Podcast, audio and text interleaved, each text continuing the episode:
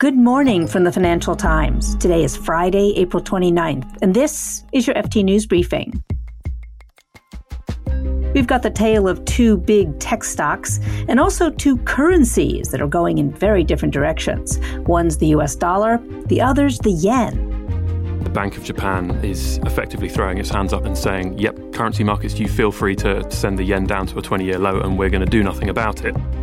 Meanwhile, the U.S. economy shrank in the first quarter of this year. Plus, we've got some big news about Twitter. Well, I hope we didn't overstate that. I'm Jess Smith, in for Marc Filippone, and here's the news you need to start your day.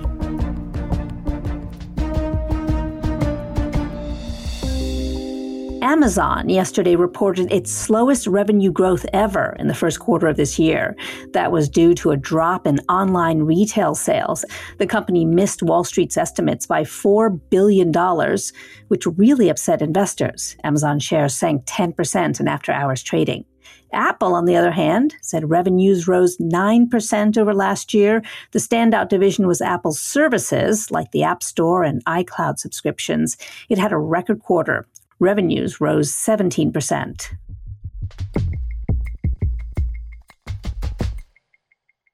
The world's biggest economy shrank for the first time since mid 2020.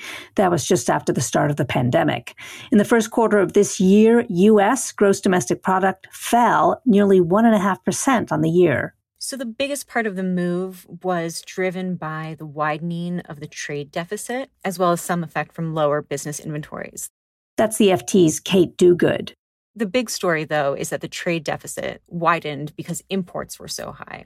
But what's funny is that uh, those imports were, were as high as they were, in part because consumer and business spending continues to be really, really strong. So the headline number kind of masked some of the underlying strength, the continued underlying strength amongst US consumers and businesses. So, Kate, does this make it likely that the Fed's just going to move forward with its plan to raise rates and accept a technical recession? So the Fed is um, likely still going to raise interest rates by 50 basis points at their meeting in May. This report shouldn't do anything to dissuade them from that, in part because of this continued strength of the US consumer and of businesses. The report also showed that prices continue to rise, right? That um, we still have inflation at its highest levels in 40 years.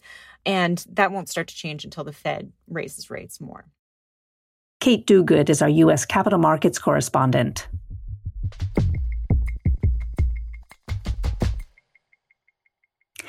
Currency traders are betting that the Fed will continue raising rates well ahead of other central banks. Yesterday, they piled into the dollar and sent the greenback to a 20 year high. Japan's currency, meanwhile, sank to a 20 year low. That was after Japan's central bank said it would stick to its plan to not raise rates. To talk more about these currency moves, I'm joined by the FT's Tommy Stubbington. Hi, Tommy. Hi there. Tommy, can you first remind me why currencies go up along with interest rates? Well, so all things being equal, if you want to earn a higher return, you can do so in an economy where, where interest rates are higher, basically where you can get more interest on your cash deposits or on your bonds without having to take any extra risk. It's not always that simple, but the basic idea is that the way to boost your exchange rate is to have higher borrowing costs. So, how significant is this rise in the dollar, both this latest jump and also the fact that it's at a 20 year high? Well, it's it's very significant on both fronts. I mean, first of all, this has been a, a, a, big move since the start of the year against the the other major currencies. I mean, most notably the Japanese yen, as you mentioned.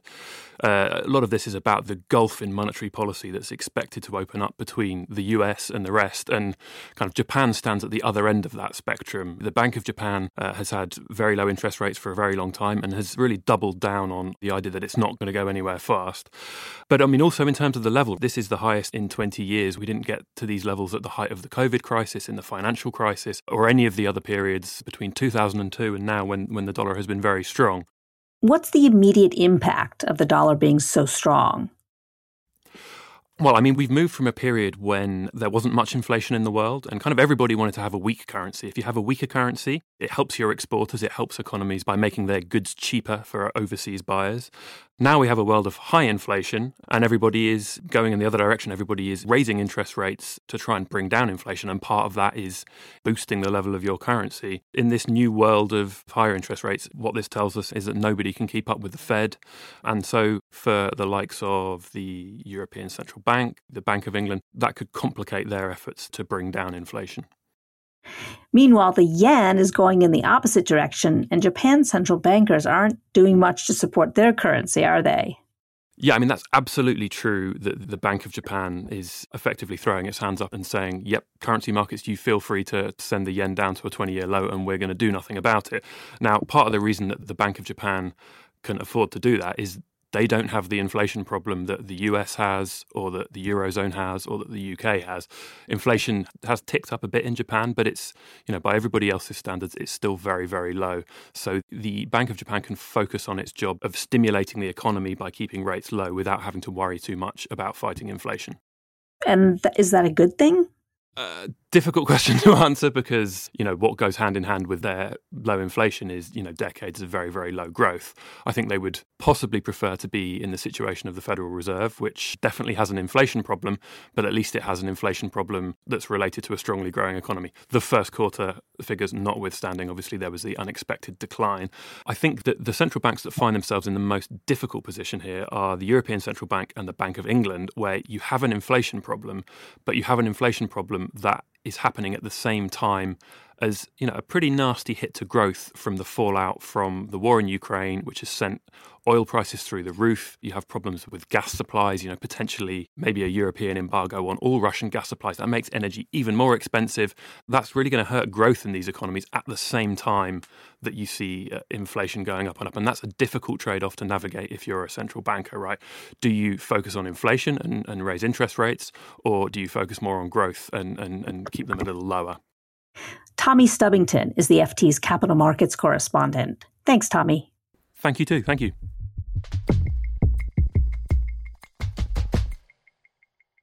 Twitter reported first quarter earnings, revenue, and user numbers were both up.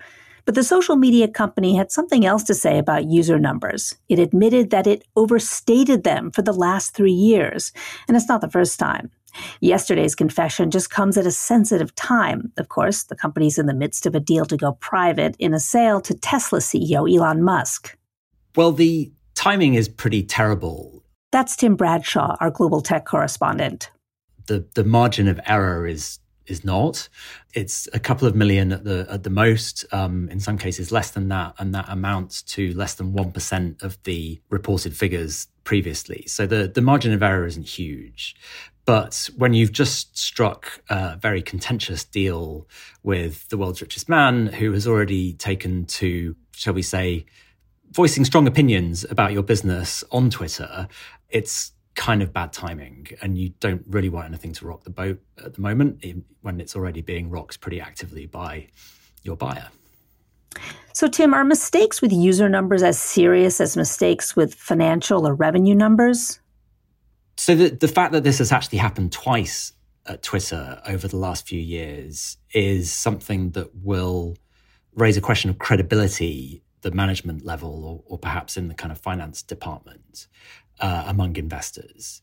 But as it happens, there's only really one investor that Twitter has to satisfy at the moment, and that is Elon Musk. Musk has said that his primary motivation for buying Twitter isn't economic. It's to do with uh, the, the, platform that it provides, the town square of the internet. And these are not things that are generally related to, you know, whether or not the user numbers met the quarterly estimates every three months, which is exactly the kind of quarterly routine and regime that public companies can find it difficult to navigate within when their business is challenged. And part of the reason for Twitter going private is that it provides it an opportunity to transform its business. And Musk has talked about becoming less reliant on advertising and maybe bringing in more subscription based revenue. It can make that kind of change as a private company without having to answer to Wall Street every quarter. Tim Bradshaw is the FT's global tech correspondent. Thanks, Tim. Thanks, Jess.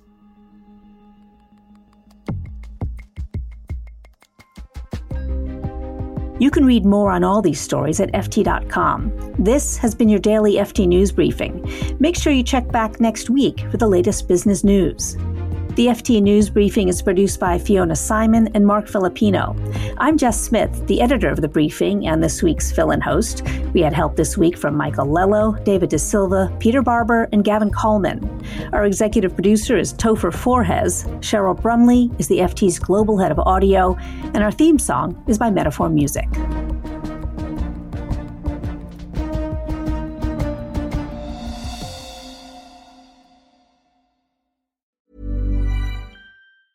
Hi, this is Janice Torres from Yo Quiero Dinero. From a local business to a global corporation, partnering with Bank of America gives your operation access to exclusive digital tools, award winning insights, and business solutions so powerful you'll make every move matter. Visit bankofamerica.com slash banking for business to learn more. What would you like the power to do? Bank of America NA, copyright 2024. Here at Bellingcat, we get to the bottom of things. From a global crisis to an underreported event, we find the facts using publicly available tools and resources, uncovering what is hidden on and below the surface. We connect the dots using social media posts, satellite images, and public records, and empower others to do the same by sharing how we do it. The ability to do so is only made possible by our readers, supporters, and community members. Care to join us? Learn how at bellingcat.com.